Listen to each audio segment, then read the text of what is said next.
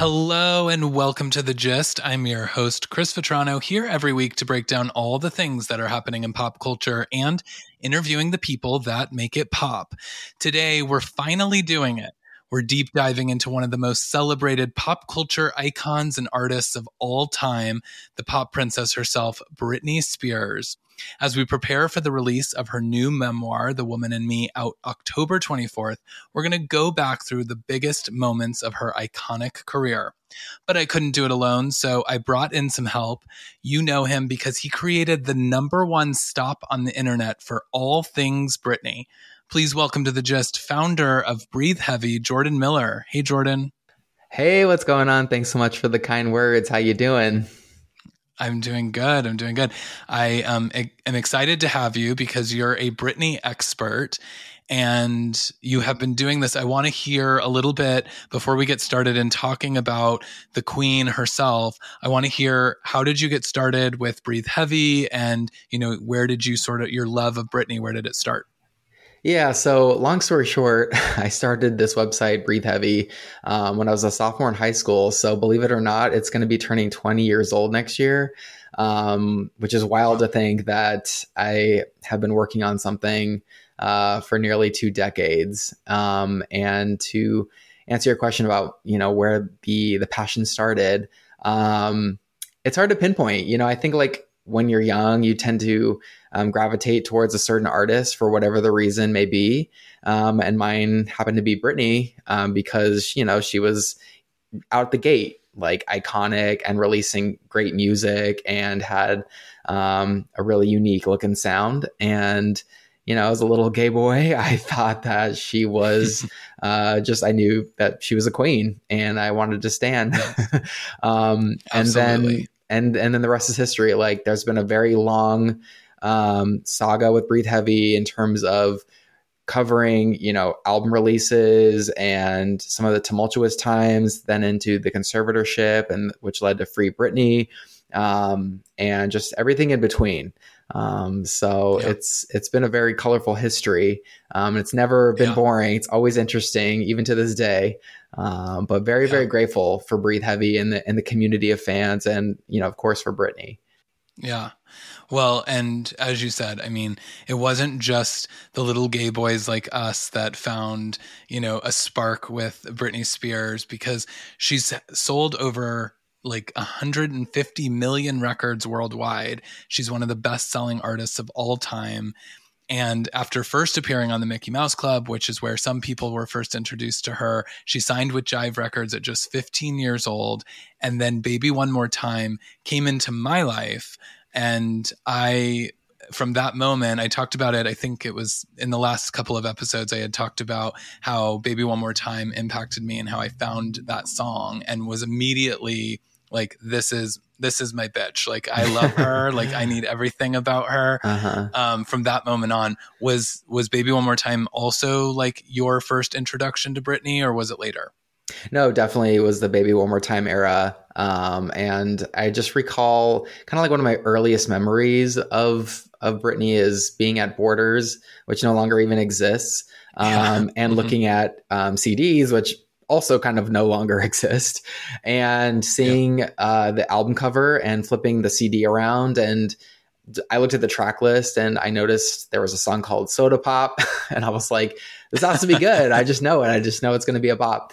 And you know, sure enough, that album, um, you know, changed my life in many ways. And um, and it's just crazy to like look back on. You know, like when I even just yeah. just now kind of verbalizing some of these thoughts of like looking back at a time when borders doesn't exist cds don't exist like just the, the format of everything and then to consider you know the the boom of digital media and social media and how that really in many ways has complicated things i think as a fan to a, yeah. an artist and vice versa um, so there is a bit of nostalgia of course when i reflect back on some of the the simpler times and i know i sound like yes. a grandpa being like back in my day um, but 20 years is you know 20 years 20 plus i think baby one more time came out 25 years ago as of like a couple yep. days ago i think the anniversary just just hit um, Yep. And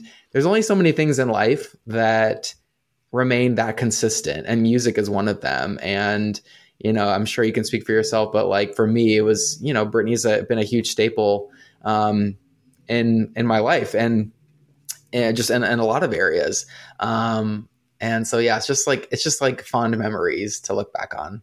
Yeah, absolutely. Yeah, and it, the album and song both came out 1999, mm-hmm. um, and the album went on. It, it's one of the best-selling albums of all time. It sold 25 million copies worldwide, which is insane because, mm-hmm. as you were mm-hmm. just talking about, the digital music is now everything streaming, and now everything mm-hmm. singles um, and single songs, and so people don't buy albums the way that they mm-hmm. used to back in that mm-hmm. day. Yeah. And so forever, I mean, "Baby One More Time" is going to be one of the greatest, like, or one of the top-selling albums of all time just because of the way that the the format has changed. Yeah. Yeah, and you know like I actually think that that's okay that music isn't consumed in the same exact way as it was 20 plus years ago. Uh, because in 20 plus years from now, um, streaming will most likely be something that's archaic, you know, is old. And yeah. there'll be, you know, yeah. several new formats in the time in between. Um, but no lies detected when you say that it's like just a, a, record that stands the test of time. And actually, a few weeks ago, um, it, I, it's not too often that I go back and like play full albums. Like I'll, you know, listen to her music and the songs and here and there. I have like, um, a, like a go-to workout playlist of her bops and stuff. But to play like the whole yeah. album um, in sequential order, I don't do too often.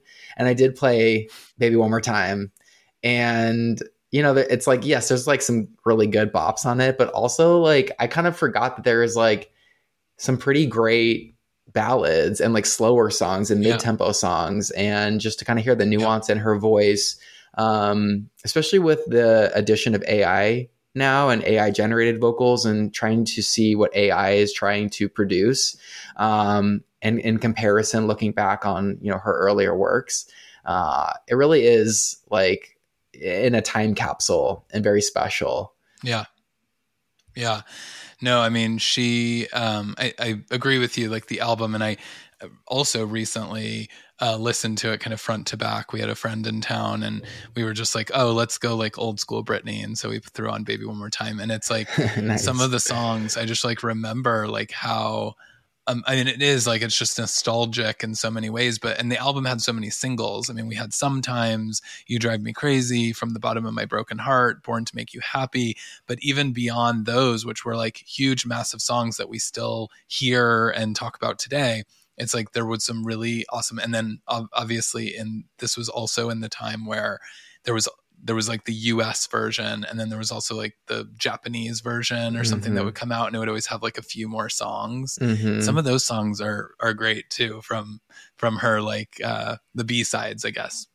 Oh yeah, B-sides like um I mean, I guess who's not a big fan of them, but there's like something special about songs that were left on the cutting room floor or that were releasing kind of like uh not like a wide release and I tend to gravitate towards them uh, quite frequently and look them up on YouTube if they're not like officially released on Spotify. And yeah. I mean, that goes, you know, throughout her entire career. Every album has B sides that have surfaced. Um, and some of my favorite songs of Britney in general are unreleased music. And I think that's part of why it's like this the allure of, uh, you know, it's kind of feels like a secret. Like you were part of this exclusive club that, you know, not the general public doesn't really know about these songs. Um, it makes them a little bit extra special. Yeah. Yeah. I mean, it's the true fans, right? Like, we, we know that, like I said, Baby One More Time, one of the greatest selling uh, albums of all time. I mean, it also, you know, at the time debuted at number one in 15 different countries. And uh, the single also, Baby One More Time, sold more than 10 million copies. It sold 500,000 copies in its first day mm-hmm. and is also one of the best selling singles of all time. And so, obviously, people talk about that song and then but i think the other thing that you know britney did with this sort of introduction at baby one more time is the videos and you were talking kind of about like some youtube is what made me kind of think of it is like because that's where i really go to for britney like nostalgia is she was like the video queen mm-hmm. back in mm-hmm. the day uh, you drive me crazy uh, was the first uh, making the music video or making the video that MTV did. I remember mm. like when it debuted, I was I was obsessed with the idea of the of the concept of the show itself. But then for the first episode to be crazy was um, in itself crazy. I, I was obsessed with that video. Is mm-hmm. there one that like stuck from the Baby One More Time era that stuck out for you?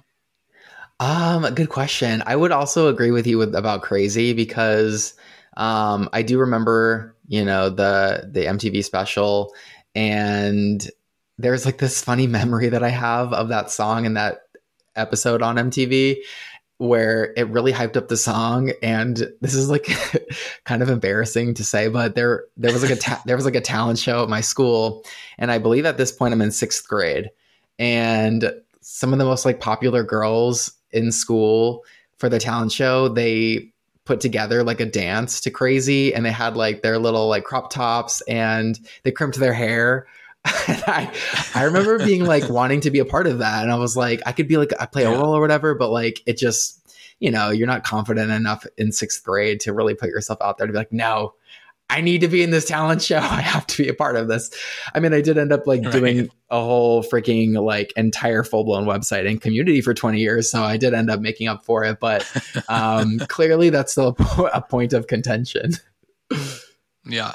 Yeah. No, I mean, I, I feel like, you know, I always related to Britney, um, in because I was obviously in school as well when she was at her biggest, is I always like, assumed or like thought of Britney as the most popular girl in school mm-hmm. and was like, oh yeah, this is like if if I went to school with Britney, like she'd be the most popular. And then of course the popular girls were the ones that were doing those things in the talent shows, yeah. singing Britney Spears songs. And so it was like it just it felt right. Uh-huh. Yeah, I tend to agree with that. Yeah. Um well, so she had this like incredible kind of start to her career, unmatched for most would say. I mean, the story in which she sort of like skyrocketed to fame um, really felt like it happened overnight. And then not long after, just a year later in 2000, she released Oops, I Did It Again also debuted at number one. It sold 1.3 million copies, breaking the record for the highest debut sales by a solo artist in its first week, and has gone on to sell over 20 million copies worldwide to date. Uh, tell me about your thoughts on Oops. What happened? Where were you when it came out? How were you like? What did, what were your thoughts when she kind of transitioned to this Oops, I Did It Again era? Um, interesting to reflect also on that because that's also 20 plus years ago. Um, and what were my thoughts? I think that I thought that at this point I'm a full blown stan. and I remember talking to my friends. I used to do gymnastics um, as like a, t- a team gymnastics competitor. And I remember talking to my gym mm-hmm. buddies about about the music video and the album when it came out. And i remember most of my friends commenting on how like hot she looked in the video. And i remember thinking like yeah like she's definitely fierce. But i was like but like you know the songs and like her looks like i was definitely looking at it from just a different angle obviously unknowingly at the time because i was still pretty young. Um right.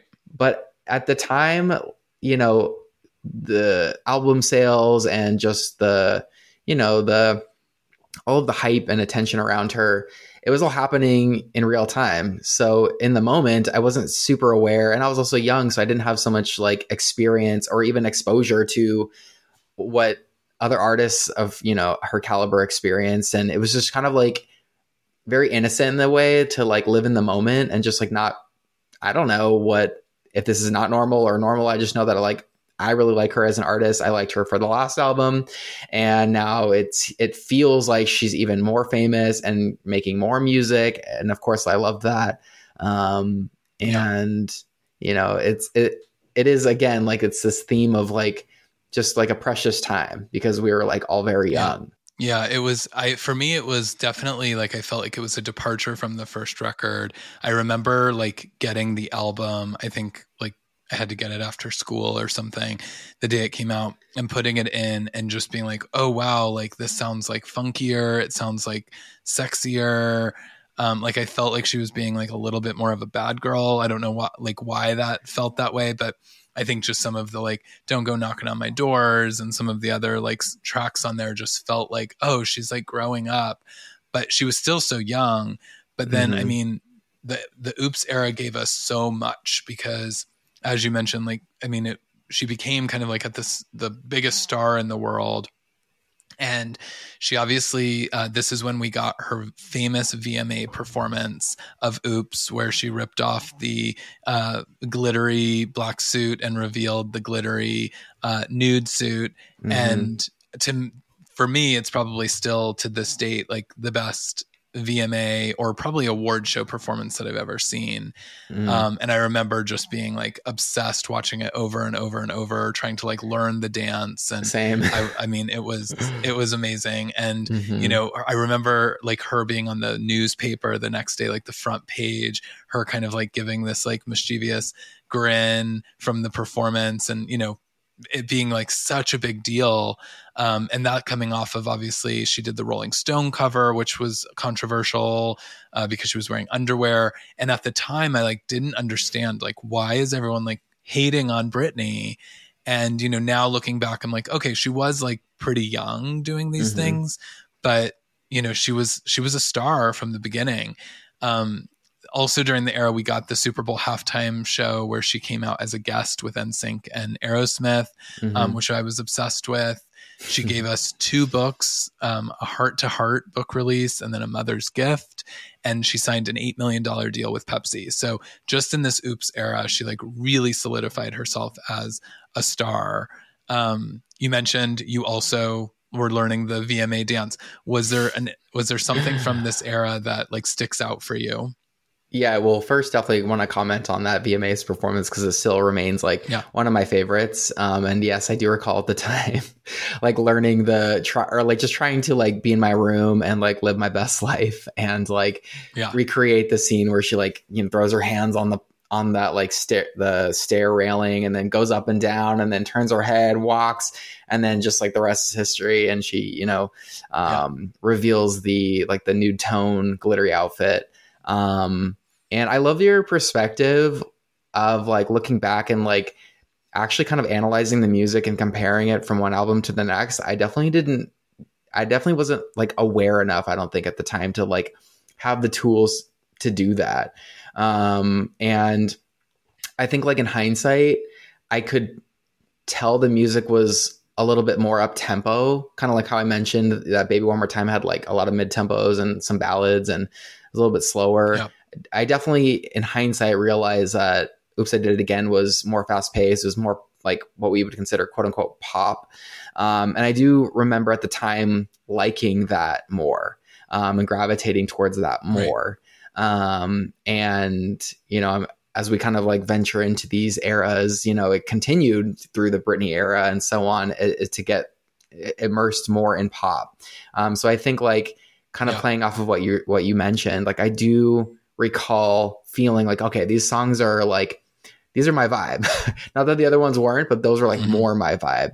Um, and it was really like at that yeah. point, I think I started to um, kind of explore like my tastes in music, which led me down to, you know, kind of looking at other artists. But, um, you know, of course, she's kind of remained on this, um, you know, on this pedestal for me as I was a kid. Um, yeah. And, also, side note, I'm loving all of the data you're presenting. I work for Amazon and data is like such a huge part of everything. Um, so, uh, you know, props to you for doing your homework and and bringing bringing the receipts. Yeah, you know, I have to have some kind of facts on this so that I don't just gush about her for an hour, and because I could do that too, but have to Go like also bring some facts so that so that people know why why I'm gushing. Gotcha. Because like even though Britney was like the the biggest star, and you know also, I mean at the time because like this bubblegum pop like craze was starting. Obviously, there was the boy band era. We had the the other Britneys, the Christina, uh, Jessica Simpson, Mandy Moore. Like we were getting all these people.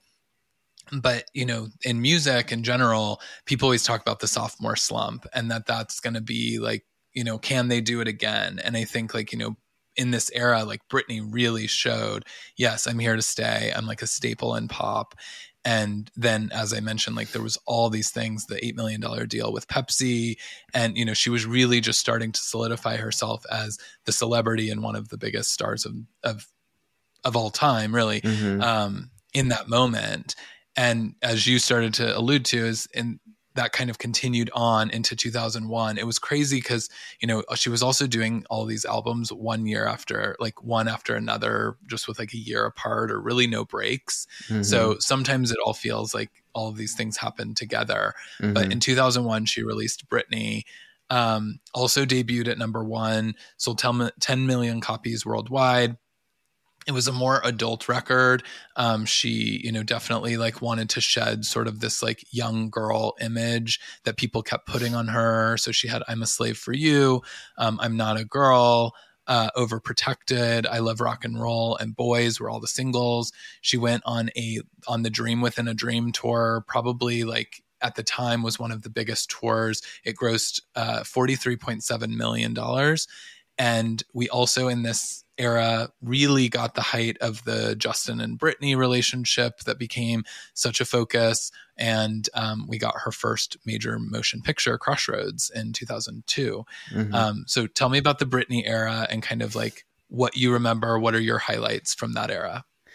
So the Britney era, I think, as I'm taking this trip down memory lane, um, this is when I really started to follow more of like the I think, artistic side of her career. And I was really into like knowing about the photo shoots that she did and who the photographer was and why they styled things a certain way and the album artwork. Um, that's when I really started to kind of like have more of like a marketing lens, even though I was still fairly young. Um, and at this point, I'm visiting, you know, fan sites to keep up with all of the news. I mean, you listed out a bunch of things that she did, but there was, you know, countless other events that she would go to or there was paparazzi photos and I wanted to like really absorb absorb all of that because, you know, at that point I'm I went to like a really hard private school and I was competing in gymnastics which was at least 3 hours of training every single day, 6 days a week. So I really wow. had this bit of like an escape, I guess, to be able to like just immerse myself in this world um, and follow her career and just take my mind off of the day to day of just having to push myself, you know, in all those areas. Um, and in terms of like kind of some shining moments from the Britney era, I really remember being impressed with Slave for You because her working with Pharrell and the Neptunes, it it was a different sound right. for her. And I remember someone that I knew, I believe it was my cousin, she said how Britney's vocals just sound like robotic and fake. And I just remember thinking at the time, like, I didn't necessarily even agree with that, but I also thought like the overall production of the song and like the the vocal and all of it tied together it was hot. And I was like that yeah.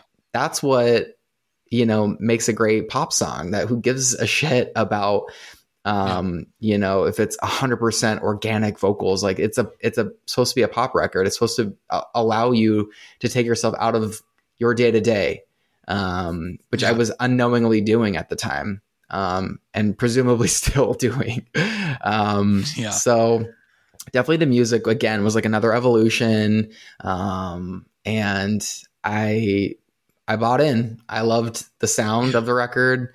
Um, I remember, you know, you mentioned Crossroads. It's super fun to see that the movie's coming out again um, in a couple weeks for fans kind of like relive. Um, right. And that produced the, you know, the iconic Slave for You performance of the VMAs, which yeah. I think I mentioned the 2000 performance is maybe my favorite. I don't know. The Slave for You one was just, I remember at the time watching it.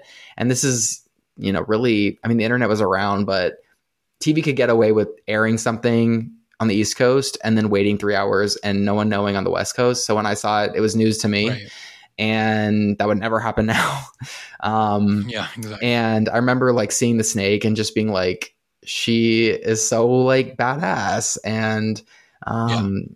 I just felt like she was fearless. And I, of course, there's like interviews that she's done, you know, saying that was a little bit of a terrifying experience for her. But the point is, is that she exuded this confidence and it's something I've always like admired about right. her. Um, so when I look back on on that time, um, that's kind of like the impression that I was left with. Yeah, I mean, it was, and I think the VMA, I think some of the VMA producers have like called it one of the greatest VMA performances of all time from their perspective.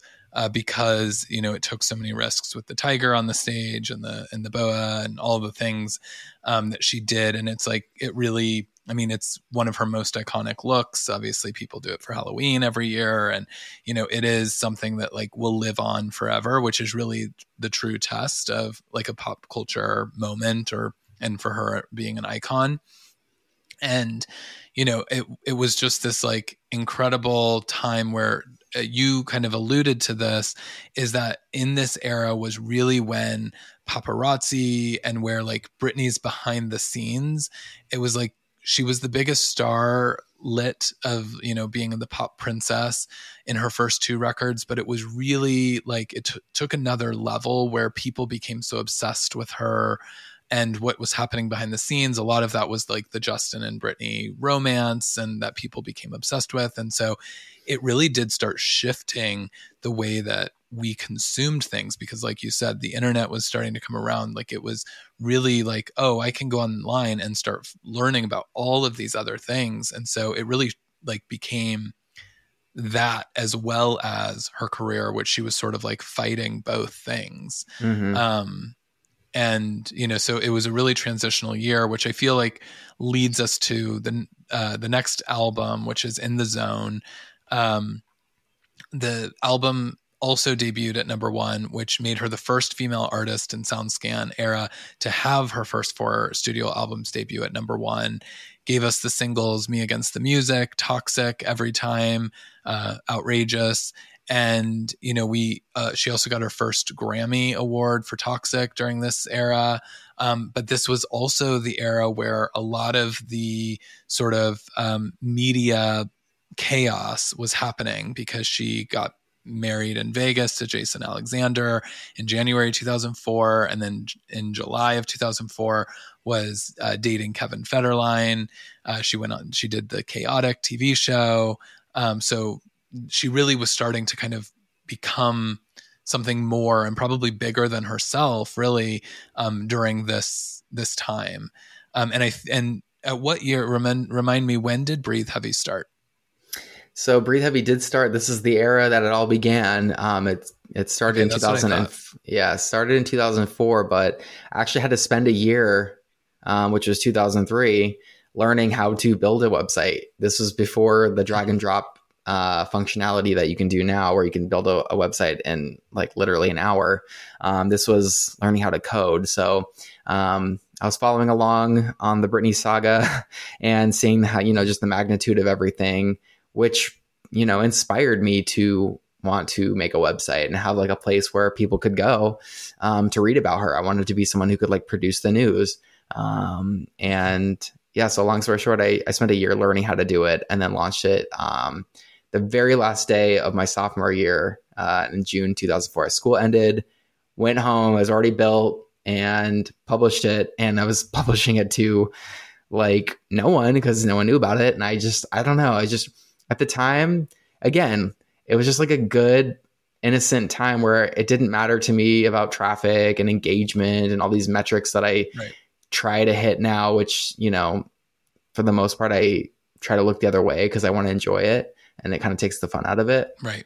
Um, but yeah, it was 2004, the in the zone era.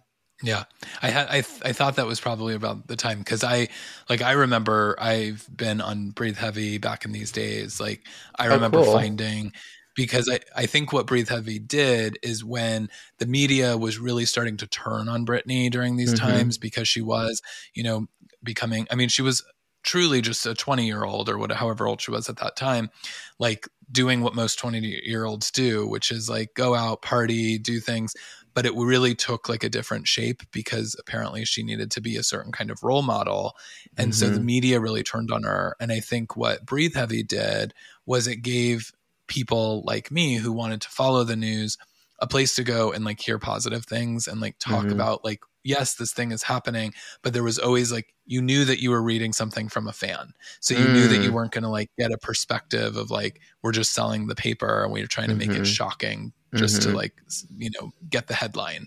Mm. Um and so I remember that being kind of like the reason that I would that I would go to Breathe Heavy back in the day. Love that. Honestly, I really appreciate you saying that because that is still the lens that I try to look through.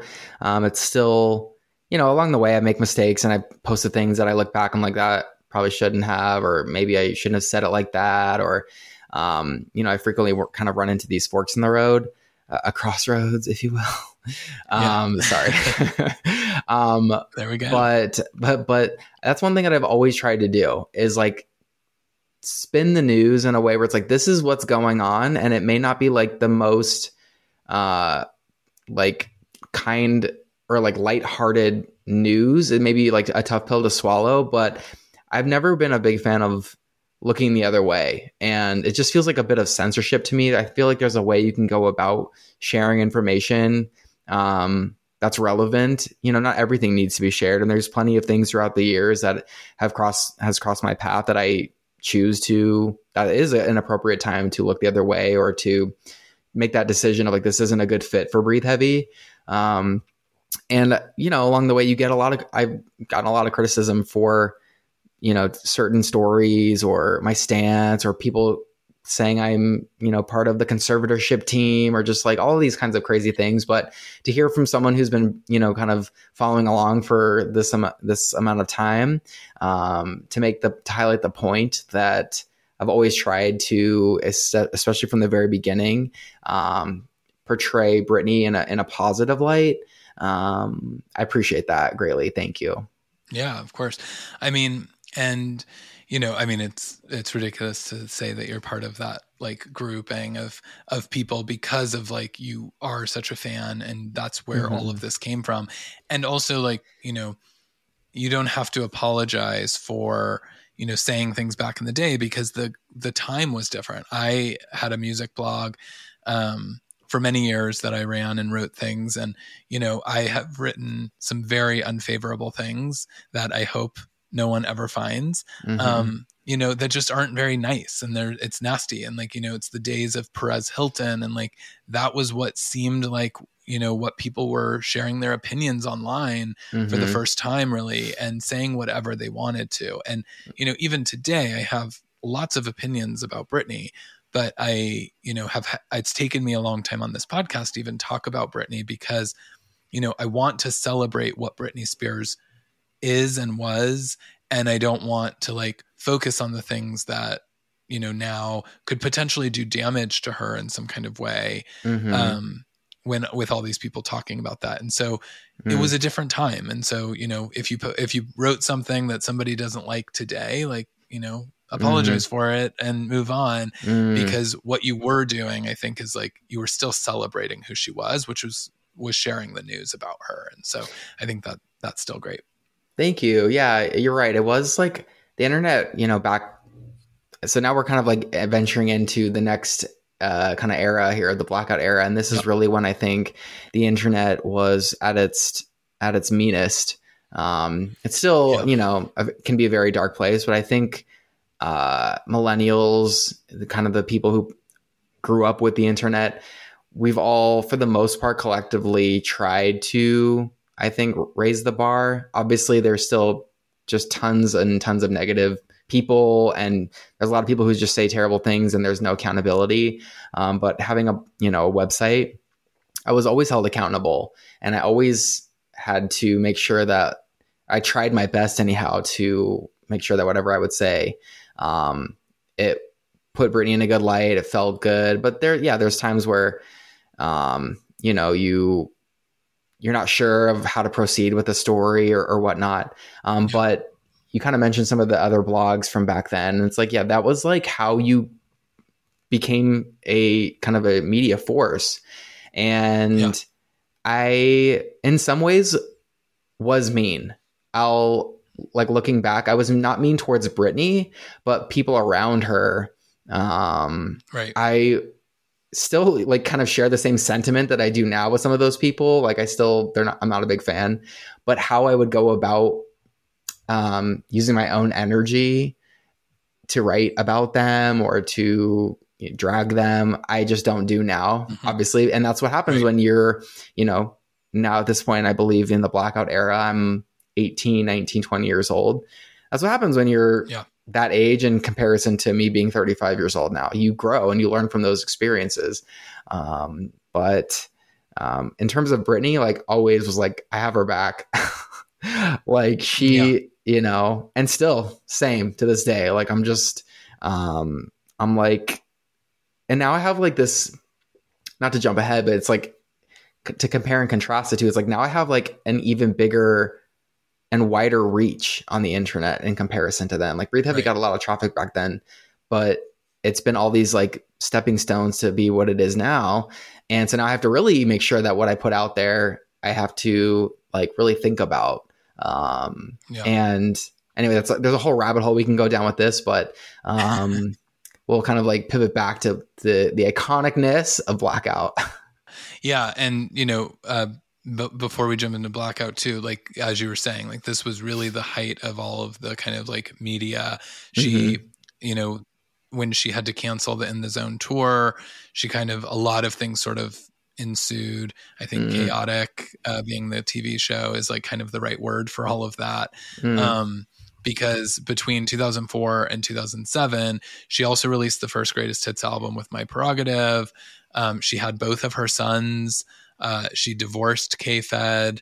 Um, it's also when you know she famously shaved her head, and which people you know remember uh, when they think of her, obviously.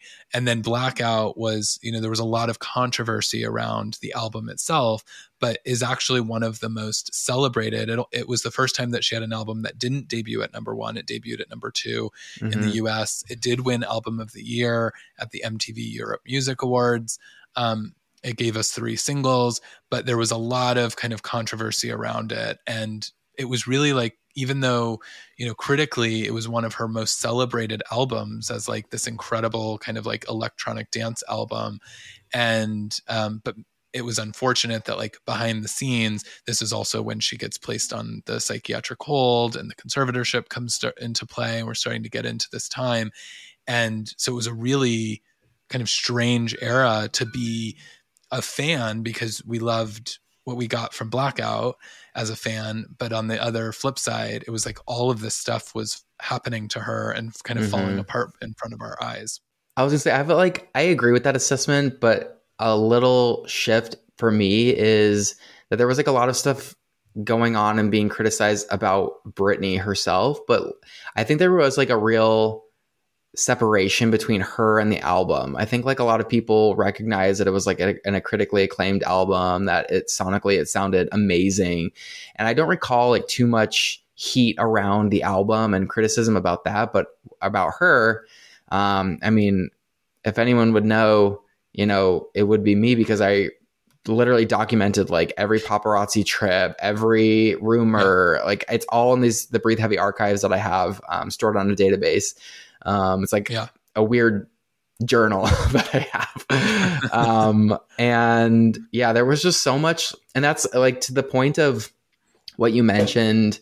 Um, of just like how I try to portray Britney in a positive light throughout things. This is, I think, really when I leaned in, um, and and it, at this point, I'm 20 years old, and this is the year that I met Britney. Um, I met her before the VMAs um, in Vegas, mm-hmm. before the 2007 VMAs.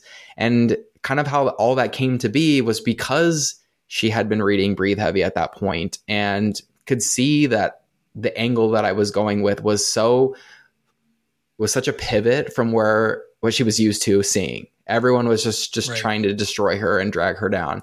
And there was like one kind of corner on the internet that really went out of its way to make sure that um, that it wasn't that. And it, it wasn't just me. It was like I had the platform, I created the platform, Breathe Heavy, but um, it really it boils down to like my news posts combined with the community of fans. So Britney fans, they wanted to have like a dedicated place yeah. to go. It's really the fans of hers that I think um, is what what the special sauce was because you could go to People Magazine or some of these other blogs and you could read the comments and they're all just terrible. And the general public generally speaking, was not nice. And so it was like a breath of fresh air to go to a place where it wasn't going to be this doom and gloom about her, even though everything was being reported on the on the website and in in the forum. Um, it was a place to go to like find some solace from like this is my beloved pop star. I've stand her for a number of years now, and I just want to be able to yeah. talk to like-minded people to still continue to celebrate her. And Breathe Heavy is, you know, my opinion, yeah. still that to this day. Yeah, absolutely. And I think, you know, during the um, kind of conservatorship of it all, like at the time, we didn't really know what was happening and we like you know there was some obviously some some photos of her in an ambulance and when there were stories and there was all kinds of things out and you know it was like it was scary as a Britney Spears fan at the time mm-hmm. and so to the point is like going to breathe heavy is like oh I can go there to sort of find out like what's happening let's like let's or just go there to like be with other Britney fans and talk about sort of what is potentially happening and how we might be able to get her back. Mm-hmm. And you know, it's it was interesting when I put this together and you know, we could do a whole episode on the conservatorship, and nor do I really want to do that because I don't want to give it a lot of life, um, because Agreed. it's horrible. But, um, but it was so interesting to me as I was putting this together is like, uh, like seeing the timeline of it and seeing like, oh, she she got placed on the conservatorship, and then it was like almost immediately after she was released uh, from the hospital. She was on How I Met Your Mother. She did Britney for the record. She was like just back to work, which mm-hmm. brings us to the next era, which is in 2008. She released the Circus album, which mm-hmm. also debuted at number one again. So she was back on the top of the charts. Womanizer topped the Billboard Hot 100 for the first time since Baby One More Time, mm-hmm. and uh, she went on the the circus tour and it's like it's insane to think i mean and then obviously there's more to her story and her career to come but like it's crazy to think like while all of this was happening and there was all these horrible things being said about her she got back to work and she was like truly like doing it again like she was mm-hmm. still delivering things at the top of the charts mm-hmm. yeah it's like one of the i think pivotal moments of her career that i that I feel is very inspirational. Um, you know, it's like she was at a seemingly low point and they put her in a situation that was unjust and corrupt and she still managed to pick herself up and and push herself artistically professionally um, as a as a mom um, just as a human being and I th- I kind of think back to those moments um, you know, when I struggle with certain things, it's like, okay, like pick yourself up, push yourself, you can do this. Um, and I think like, I think that there's like a two sides of the coin here when it comes to like her kind of this quote unquote resurgence with circus. It's like on the one hand, I personally do well when I have structure um, and work. I I tend to thrive yeah. a little bit better than if I'm just left to my own devices and and have kind of like a super open schedule. But at the same time, I think in her case, it was like used as a tool. Uh, like if you do X Y Z, then you'll be out of the situation. And she right. played the game that they forced her to be in. Uh, she was an unwilling participant, yeah. and I think that that's why there's such a kind of I think difference between circus and then the next era um, because it was like well, the situation didn't change. Um, and yeah. so not to get too far into the conservatorship, I know that this is like a very music focused um, chat, but at the same time, it's hard to untangle the two. Yeah. Um, because it kind of the the personal situation in many ways informed the professional situation and vice versa. So, um, kind of this things where this is where things get a little more complicated and tangled. And I mean, and no, I mean, I it, it is music focused and, and celebrating who she is, but it, it's part of her story. And and mm-hmm. i think i'm hoping you know i'm hopeful not to jump ahead of like the woman in me and the things that we might learn and like what brittany could actually do for conservatorships and people that are in similar situations for the future. And so it's definitely part of her story. And you know she I think it is interesting. We'll we'll transition to go to what you said is the you know she released the singles collection uh, after Circus, uh, which had uh, the single Three. Three became her third number one song. So again, she's still like churning out some of the biggest you know sales of her entire career, and then she releases in 2011, two years later, Femme Fatale. Um, so the album did peak at number one. Uh, Hold It Against Me debuted at number one. It also had these singles Till the World Ends, I Want to Go. Um, and it's the first album in which three of its songs reached the top 10 of the charts. So, uh, and then it also had Criminal. This is also the time where we got S&M Remix with Rihanna, which became her fifth number one. Uh, B in the Mix uh, remixes came out. She was on the X Factor. She had Scream and Shout with will.i.am, Ooh La La for the Smurfs movie.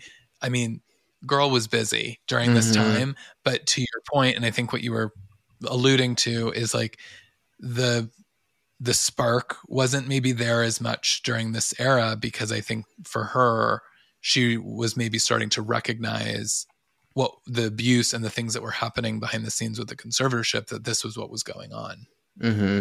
yeah i mean there was like a, a, ton of of things that you just mentioned and i think um I, I obviously don't know for sure and perhaps this will be revealed in the book but i would imagine if it were me in a situation similar to that i would at some point in order to just survive you have to almost like accept the situation so you can cope so you can like do things day to day. Otherwise, if you're just yep. continually dwelling and looking back, it's like you're gonna get stuck. And I think that's perhaps uh, kind of a, a, mode that she put herself in of like, okay, I'm gonna get through this. I'm going to continue to push forward.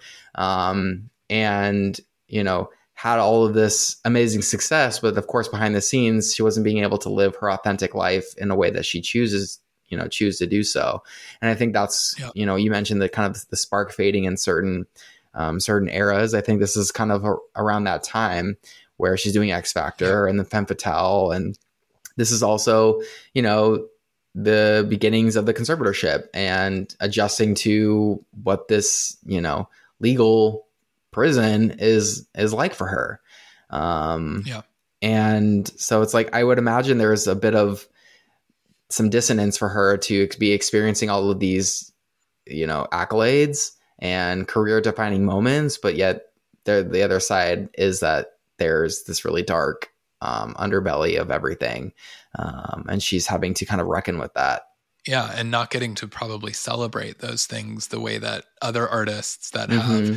you know, career milestones and number one songs on Hot 100, the way that they're celebrating these things, Britney wasn't getting the opportunity to do those things and allowed to do those things, which I think probably was part of it. Cause I always think back to of like, you know, the, when we talked about the early Britney and when we first were introduced to her and baby and the oops eras is like, I, I remember Rosie O'Donnell had her show and Britney was like a staple on the Rosie show and she was always going and uh, and stopping by and I just remember she like always had she Rosie O'Donnell just made her laugh in a way that I felt like no one else really like did. And she would laugh so much and she had so much personality and it was just it was like oh that's who Britney Spears is. And she you know she had that personality in a lot of other things that we've seen her in. And I mean even when you see like Crossroads how she shows up is like that's the spark and I think that's what was missing. And so when it when she has this like dynamic personality and is such the kind of girl next door and then she kind of is seemingly like afraid around people and she's like timid of talking and and all of the things that we've kind of started seeing it was signs i think to fans that like something isn't going right like something mm-hmm. you know there was a lot of speculation as to like what it was that was causing all of that but little did we know how deep it actually went Mm. Yeah, well, and, it's like who it's like who gives a shit about a number one if you aren't able to freely drive your car or choose your right. lawyer or your doctor or have say in your you know the the visitation of your children and their children are used as right. like a tool against you to comply. Like, okay, great, a number one's great, but my life isn't like super meaningful in, in the ways that you know they could be. Um, so yeah. Yeah. Yeah, it was a tough it was a tough era. It gave us some incredible Britney Spears songs. Um, I mean, Femme Fatale. Uh, I I listed all the singles. I mean, some of those singles are some of my favorites from from her. Um, mm-hmm. and so I am grateful for the album. Um, but you know, obviously, there's a lot behind the scenes that was happening as well. Mm. Um, and that brings us to the next era. T- two years later, um, 2013, she released Britney Jean.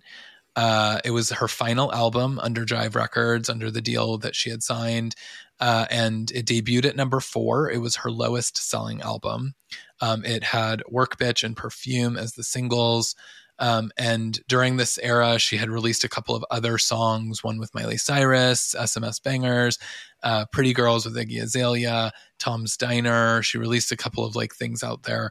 Um, but really, I think to go off of what you were just saying and about the, you know, all the things that were going, you know, Britney Jean being the lowest selling is not surprising because at this point, I feel like it was coming out in the music as well. Mm, yes, agreed. Um, and the elephant in the room with this album is, you know, it's fans dissect uh, the songs and question whether she, you know, her vocals are 100% on every single song. Um, and that kind of has eclipsed the music when you look back on this album. And so, to your point, it's like, yes, I think that this is now manifesting in her music because there's just you know, this is all speculation, of course, on my part, but it's like right. perhaps there's like a lack of connection to the music because the meaningful areas of her life she's not fulfilled in the ways that she could be if there wasn't the kinds of restraints on her. Um, and yeah. so it, you know, for it to debut at number four, like whether, you know, I think like there was a time where like the number ones and stuff were like super, super exciting for her. But I think as time went on, I think if she, you know, I think that stuff became less important to her. Um, yeah. And it was more about like trying to um, find connection and, and, and meaning in life. So like for, I'm, I presume um, Britney's point of view of like it debuting at number four is like, whatever, I'm, I have bigger fish to fry. Um, yeah. But you know, like fans want her to be like number one at all times. yeah. And so I remember there being a bit of like a, some discourse about that. Um, but you know, that album is it's got some bops for sure, but um, kind of like how I mentioned, I revisited Baby One More Time in full not too long ago. It's been a minute since I fired up Britney Jean. Um, yeah. so yeah, that's all I got to say about Britney Jean. yeah. Yeah, yeah, no, en- enough said on that too. Yeah, I mean, every artist has one. Sort of, if it has to be, you know, what is this her was this her eighth album? Now I can't remember. Yeah, um, but I mean it's it's insane. I mean that's an incredible milestone to get to her eighth album and have it mm-hmm. have it be the lowest selling. So yeah, um, and and then her final album in 2016, Glory. Um, again, a lot of speculation as you mentioned about like the connection. Was she there? Was she is she on all of the songs? There was a lot of talk about this with glory as well. Um, and I think in this era, like I think it's probably one of her strongest videos that I have, you know, uh, in my sort of Britney Spears top videos of Slumber Party. I mean, I think she looks incredible in that video. I think that like the dances and the way that they put it together, the looks, I think everything was like hitting. But again, we're getting closer to this understanding that like something isn't right. Something's not like all all cylinders are not firing quite right with Britney and her team and what's going on. And I think again, we just sort of got trumped by all of those things mm. during. I have era. a I have a bit of a different kind of recollection of Glory um, because I yeah. I recall feeling like now I feel like I was tricked in a way. Like I feel like when I look mm. back on that era, I knew the conservatorship was still in place and that it was wrong, but I almost like started to I I really felt like she was thriving in that era even though we know now she wasn't behind the scenes there was things that she was fighting for and, and all that but we weren't i wasn't that knowledge wasn't available to us at the time and i i remember right. thinking like her performances are she's slaying her body was honestly like in the be- best shape, you know, that she had been in in a really long time. Like she looked physically like an athlete, um, yeah. and just was doing interviews and doing traditional promo. And I I really felt like she was like in. I think she was in a better place in some regards. Um, and and that's why I think like there's when there's like a lot of conversation about how you know Britney might be now, and people want the old Britney back and all these kind this kind of like chatter. Um, I I have hope for her that she's going to be able to kind of when she wants to, of course, return you know on her own terms. She can, yeah, because she's done it before. Yeah. She, you know, Femme Fatale was I think like a bit of a, a, a rough patch. Um, this is my own two cents. Maybe it wasn't for her, but just kind of like through the lens of me covering everything. Um, yeah. It was a bit of a rough time. And then she was able to come out with Glory, where the visuals were amazing and she just seemed so healthy and um, cogent. And uh, and, and that's not to, to say to comment on her now. I just think in 2016, when that album came out, it was really heightened. Um, and I'm like annoyed at myself for kind of like letting uh, myself be complacent in some regards. I would still speak out against the conservatorship when articles would come out and a court date would happen, and I'd be like, it's still happening. Um, but right. I I feel like I I lost a bit of my own like tenacity everything going on in her situation because it's it appeared to me that she um, was kind of had worked through it, and it was like maybe it was a good setup for her. I thought, well, what the hell do I know? I don't know her. I don't know her her situation so intimately and the doctors and maybe this is like a good situation for her and obviously it wasn't right um and so when i yep. look back on glory I, I, conflate the two it's like oh she was killing yeah. it but at the same time i'm like ah damn jordan like why did you kind of like uh just continue like i reported a lot about the stories with a bit of like a uh, some skepticism but it was more neutral obviously than when it first started out um right so so to kind of end the musical era on that note. Uh, yeah. Didn't love that. And I'm looking forward to hopefully one day her putting out a new record um, and kind of being able to cover with that kind of tenacity that I had before. Yeah. And I think, I mean, I think you're right. Like there was a bit of like coming off of Britney Jean, I think it was, it did feel more like a return to form in a lot of ways. So I like mm-hmm. can understand where you felt that. I think also something we didn't mention is the piece of me Vegas show um, happened during the Britney Jean era, mm. and you know is one of the. I mean, she changed the game in Vegas in terms of residency and. Um, and so I think doing all those shows, she was an athlete. She was showing mm. up and doing that time and yeah. time again. Um, and so I think that like all of that was happening. And then Glory, she was sort of in the music uh, or in the performing kind of mindset mm-hmm. from that. So I think that's where we get that in the videos. It's why like I, you know, as I said, like the slumber party video is one of my favorites. And but I think that there, you know, there was something about like Britney used to talk about her music and the creative process of it. And, you know, Max mm. Martin obviously was a big contributor to her career um, and her musical catalog. But other people that have worked with her have also come out and said like how she shows up and how she has like a lot of thoughts about like how songs should be arranged and where things should have ad libs and that she was always very um, collaborative in the studio. And I mm-hmm. feel like maybe that's to me what was missing from mm. these last few projects was that mm-hmm. I don't know that she was doing more than just showing up and singing what she was told to sing mm-hmm. so that she could go home and you know maybe get you know whatever they were kind of holding over her head in order to do that which is horrible but I'll, I'll quickly comment on that too like i also think like i what you kind of just described i definitely project onto britney jean but i always recall like glory of being an album where she did have a bit more control like maybe the creative process i'm not quite sure what that looked like for her but i remember thinking when i was first listening to the music that I was like, oh, this is definitely her vocals. Like this is definitely her. And like some of the songs that were selected, like Man on the Moon, for example, is like kind of like a a bit to the left to the out of left field in some ways. Mm-hmm. And I'm like, that's cool that she uh, is selecting these types of songs because it just felt like Britney Jean was just this um just very like stale like cold in a way i don't i don't mean to be like yeah. rude about her music like I hope hopefully I'm not coming across that way. I just think Britney Jean and Glory yeah. they're just night and day. Um, and so I remember yeah. thinking like, okay, the music sounds really good. She looks amazing, fit. Like interviews are awesome.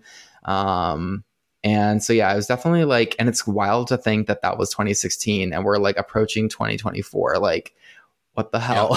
Yeah, yeah I know a, a lot has happened, and um, and you know we haven't got we've gotten some songs we got hold me closer we've gotten mind your business we've gotten some stuff from her but we have mm. we have our i don't want to say we're due an album because it's up to Britney at this point what she wants to do and we as mm-hmm. fans like want her to you know take her time and if she never wants to deliver that then that's where we're at but mm-hmm. um you know a lot of things happened obviously we know uh the Free Britney movement. Um, again, we could talk, we could have a whole episode about that. Maybe someday we will. I know you were a big part of that. Um, Britney is now free. And now on October 24th, we're getting The Woman in Me, which she signed this $15 million book deal. And, you know, it's apparently going to be explosive, at least if we're reading what the media has to say. What are you hoping to get out of The Woman in Me as a, as a Britney Stan and as the creator of this like number one spot to find Britney on What I'm hoping is that I for one, I don't have too many expectations to be honest with you. And I don't mean that in a negative way. I'm just like open to reading what she has to say. Um, I'm open to whatever her words are because I, you know, I, I, I love her as an artist and as you know a, a person in some ways. I guess it sounds kind of creepy, um, but I've just followed her for so many years, you know, and so yeah. I think that she's a badass, and so I look I I look forward to reading what she's curated, what she wants people to know, um, and actually just like 10 minutes before this interview that we're doing, she posted on Instagram that she's working on a volume two potentially. So um, yeah. I find that to be super interesting. Even if she's just messing around, it's cool to see that um, she's got writing on the brain and that she's wanting to express herself. Um, and so I'm looking forward to um, kind of just being a part of the experience of, of Britney expressing herself at this point, I think we're all just wanting to hear from Britney herself. Like, you know, mm-hmm. I remember that court call where we were all eh, like tuned in to hear her speak for the first time, and so much was revealed. And it's like now we're going to get the, that on the pages, and we're going to get to really see more about like what she was experiencing, what she went through, you know. But I think this is also, from my perspective, I think this is going to be, or I hope this will be a very healing moment for Britney in knowing that the world has like seen her story, has heard her story now. And as you mentioned, the volume two is like, maybe that's her starting to come out of her shell again and to go like, oh, now I can explore other areas because I've told this story of the darkness and the things that I went through. And you know the things that people didn't see when I was you know the the small town girl um, that they all thought I was for all these years. She's starting to give us that, and my hope is that if nothing else, because obviously I'll read it and I will absorb every moment of it, and I'm sure I will love it. But I'm hoping more than anything else that this ends up being a very healing time for Britney in mm-hmm. sharing the story, and that it could lead to a volume two or a song or uh, an album or a tour or you know on her own terms because i mm-hmm. think britney is the best when she's on her own terms mm-hmm. and so i really hope that that's what what we get from this agreed i think like you know all of us are our best selves when we can live our authentic life um, and be choose to do what we want on our own terms and it's cool to see her being able to kind of flex her creativity um, and the writing process, I know, and she's mentioned was uh, a bit of a bit traumatizing to kind of relive some of these past experiences. Um, but I think sometimes, in order for you to to move forward, you you look back on certain parts of your life and reflect on them. And what you can do is then in the present moment, shift how you perceived those things so that when you look back on them in the future, you have a kind of a different stance. And I think that this book, in some ways, is doing that for her. Um, yeah. And just, you know, per usual, I root for her. Uh, I know fans have a lot of love for her, and everyone just wants to see her, um, you know, live life, like you mentioned, on her own terms. And this is a, a, manifestation of that. So, really looking forward to the book. Hopefully, we get to look forward to volume yes. two. And I know that you mentioned kind of like, you know, the hopes of new music one day. I'm on the same page. Uh, as long as, again, it's on her own terms.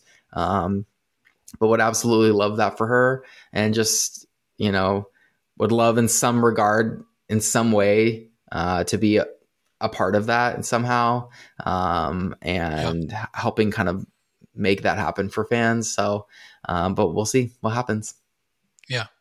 Well, you have been a huge part of her story, and uh-huh. um, you know, I, as I mentioned, I've been I've been a longtime reader, and it's a place that I have gone for the good stuff in Britney and, and seeing that. And I, I see what you're doing on, you know, Instagram and some of the other platforms where you're really like focusing on when someone takes something that Britney posts on Instagram and turns it into headlines about her safety or, you know, whatever. I see you sort of changing the narrative in a way mm. that's really.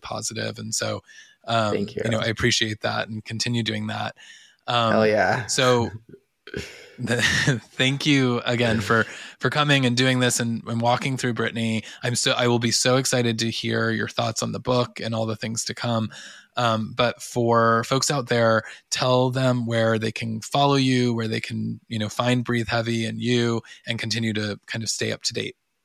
Yeah. So first of all, thank you so much for having me on on the show. Um, you did an amazing job, and I just really appreciate you knowing uh, all the facts and bringing the tea, and just being able to, um, for both of us, to escape from our day to day to chat about our girl. Um, and everyone listening, thank yes. you so much for listening. Uh, you've made it this far in, so the you rock. Thank you.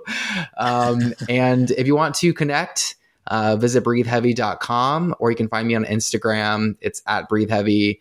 Um, I'm on Twitter and TikTok and I have a personal Instagram and all that jazz. Um, but just feel free to shoot me a message on your social media platform of choice, and I'd love to hear from you.